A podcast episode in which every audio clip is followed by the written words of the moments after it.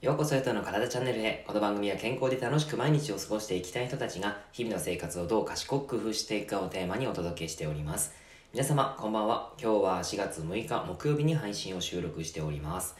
さて、今日はですね、えー栄養のお話でまたやっていくんですけども、疲労回復には甲殻類が結構いいよなんてお話をしていこうと思ってます。えっ、と、甲殻類っていうとですね、様々なものがあるんですけども、今日お話ししたいものはですね、しじみと牡蠣とエビです。皆さん多分お好きなものがあると思うんですが、まずですね、しじみからお伝えしていくと、しじみっていうのは鉄とかナトリウム、カリウム、マグネシウム、カルシウム、亜鉛というものが入っていて、もうあらゆるミネラルが豊富に入っているんですよね。えー意外や意外なんですけども、結構おすすめな食材なんです。なんか最近疲れやすいとかありませんか、えー PMS がきついっていう女性にもすごくいいんですけども結構ですね日常を過ごしているとやっぱりその普段のね疲れがどうしても溜まってきたりとかあと女性だったらその1ヶ月に1回必ずですねその、まあ、必ずというか、えー生理が月経が来るわけですけどもその月経をする月経が来る前にですねどうしても PMS っていうのが来てしまってそれが辛いっていう方もいらっしゃると思います。こんな症状をお持ちの方に関してはやっぱりその不調の寛解にも、えーしじみっていうのはおすすめなんですね。で、えーそのしじみなんですけども結構ですねそのおすすめはおすすめなんですけども、えーその使い方というか、えー、と保存方法によって全然栄養価が変わってくるのでここだけ注意するととってもいいよなんてお話なんですがそのしじみはですね、えー、と冷凍庫に少し少しっていうかまあ、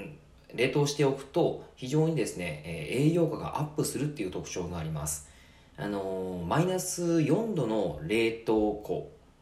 まあ、冷凍庫じゃおかしいですね。マイナス4度で冷凍するとあのオルニチンという栄養素が8倍アップするというふうに言われているんですね。このオルニチンっていうのは肝臓の働きを助けたりとか疲れを、えー軽減する、まあ、疲労回復にもつながってきますしあと美肌効果にも期待できるっていうアミノ酸なんですね。このオルニチンが入っていてそれを冷凍庫で、えーちゃんとこう冷やしておくとオルニチンが8倍アップするっていうふうに言われます。ただあの冷凍庫ですねあのお気づきの方もいらっしゃると思うんですけども冷凍庫ってもっと寒いよっていう形なんと思うんですよね、えー実はですね冷凍庫っていうのはマイナス18度から22度ぐらいかなと思いますのであの冷凍庫の温度を上げるかもしくはしじみを入れえーしじみをですね入れて、えー容器ですね容器こう新聞紙とかに包んであげて冷凍庫に入れて冷やしていただくと非常にいいなっていうところです。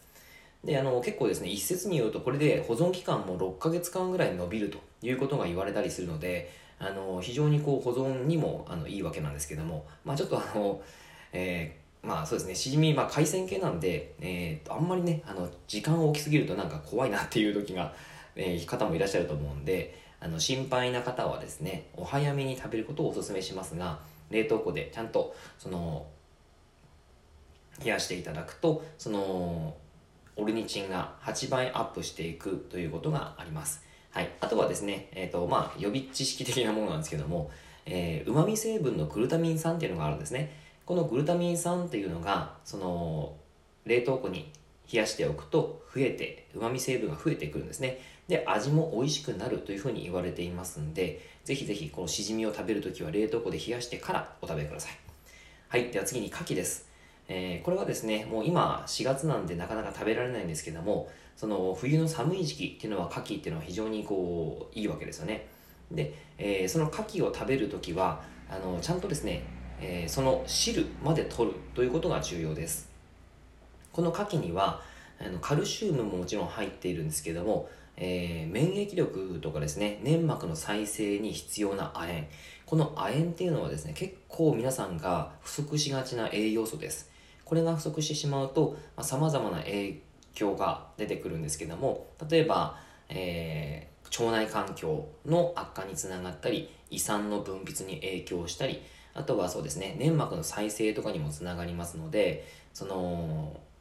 まあ、めそうですねそれこそ免疫力が低下してしまったりとかあとは皮膚がちゃんと再生できなくなっちゃったりとかいうことになります。なのでこの亜鉛は非常に大切ですね。あとは貧血を予防したい鉄。あの女性には非常にたとても大切な栄養素ですしあとは肝機能を強化するビタミン B12 これも非常に入っているんですよね、えー、疲労回復にもつながってきます。こういった形でこう海のミルクなんて呼ばれるほど栄養豊富なのがこの牡蠣なんですよ。これをですねちゃんと、えー、取っていきたいんですけども、えー、結構ですねこの各種ミネラルっていうのは水溶性の場合が多いです。で、えこれをですね加熱して煮汁にこう溶け出してしまうのでその加熱して煮汁がこうなくなってしてしまう来てしまうとその海のミルクじゃなくてただのあの牡蠣その物体になってくるわけなんですね、まあ、もちろんその中にも栄養素も含まれるんですけどもそのやっぱりこう汁がですねとても重要なわけなんです。なので、えー、その汁をちゃんと余すことなく食べる飲むということが重要でやって、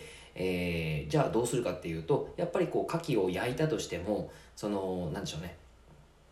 水分が飛ぶぐらい焼かないっていうことも重要ですしその、えー、ある程度のところで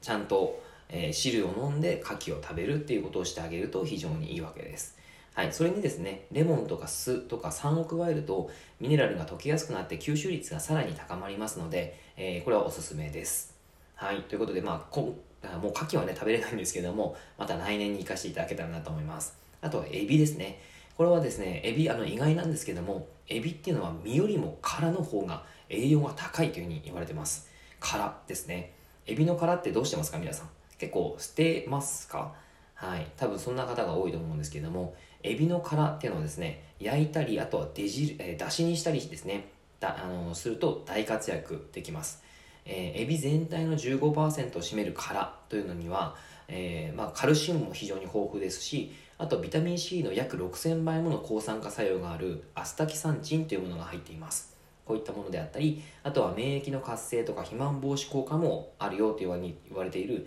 キチンとかキトサンっていうのが含まれているんですね。はい、なので、あのエビをですね食べるときはできる限りその殻ごと食べてあげるっていうことがあのすごくいいかなというふうに思います。僕自身殻ごと食べることが結構好きですね。はい。はい、ということでですね、さまざまな言葉が、あことがありましたけれども、あの結構こんな形で、まあ、取る方法、取り方、あとは保存方法とかを変えてあげるだけで、かなり栄養価が変わってくるので、皆さんがもし、その、生かす場面があったら、ぜひぜひ生かしてみてください。はい、ということで、えー、内容は以上でございます。内容がいいなって思ったら、いいねマークやフォローをしていただけると励みになります。今日もラジオを聴いてくださってありがとうございました。では良い一日を。